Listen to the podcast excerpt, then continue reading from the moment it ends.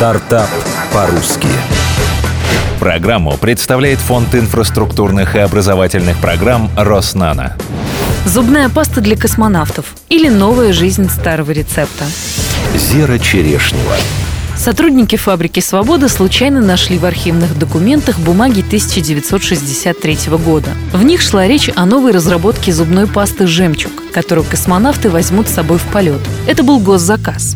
Согласно документам, профессор Юрий Федоров создал состав, который не пенится, безвреден при проглатывании и обладает большим количеством полезных свойств. Продукт тогда очень понравился ученым и космонавтам. Его запустили в массовое производство на фабрике, вытеснив с рынка популярные зубные порошки. Сотрудникам, которые нашли бумаги, пришла в голову идея воссоздать ретро-пасту. Разработкой занялся космецевтический инкубатор, созданный фабрикой «Свобода» совместно с наноцентром Дубна и МГУ. Полгода в лаборатории и на авиасалоне «Макс» представили ту самую первую космическую зубную пасту в алюминиевом тюбике. Вкус оказался весьма специфическим. Технологи объясняют, это связано с отсутствием химических ароматизаторов, к которым мы так привыкли. Вместо них эфирное масло мяты, укропа и 10% кристаллов ментола. Хоть вкус у этого букета и не очень, витаминные свойства в избытке. Это необходимо для здоровья космонавтов, пояснил руководитель проекта Евгений Соболев. При орбитальных полетах кальций выходит из организма космонавта гораздо быстрее.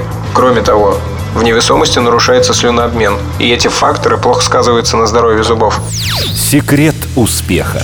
Здоровье бесценно, а это значит, что вкус пасты не помешает ее продажам. В современной версии концентрацию главного компонента глицерофосфата кальция увеличили в несколько раз. Кроме того, такая паста – прекрасный сувенир. Кто-то из первых покупателей даже организовал продажи иностранцам на eBay.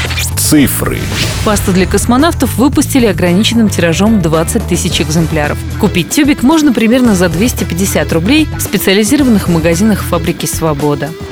Фонд инфраструктурных и образовательных программ «Роснано».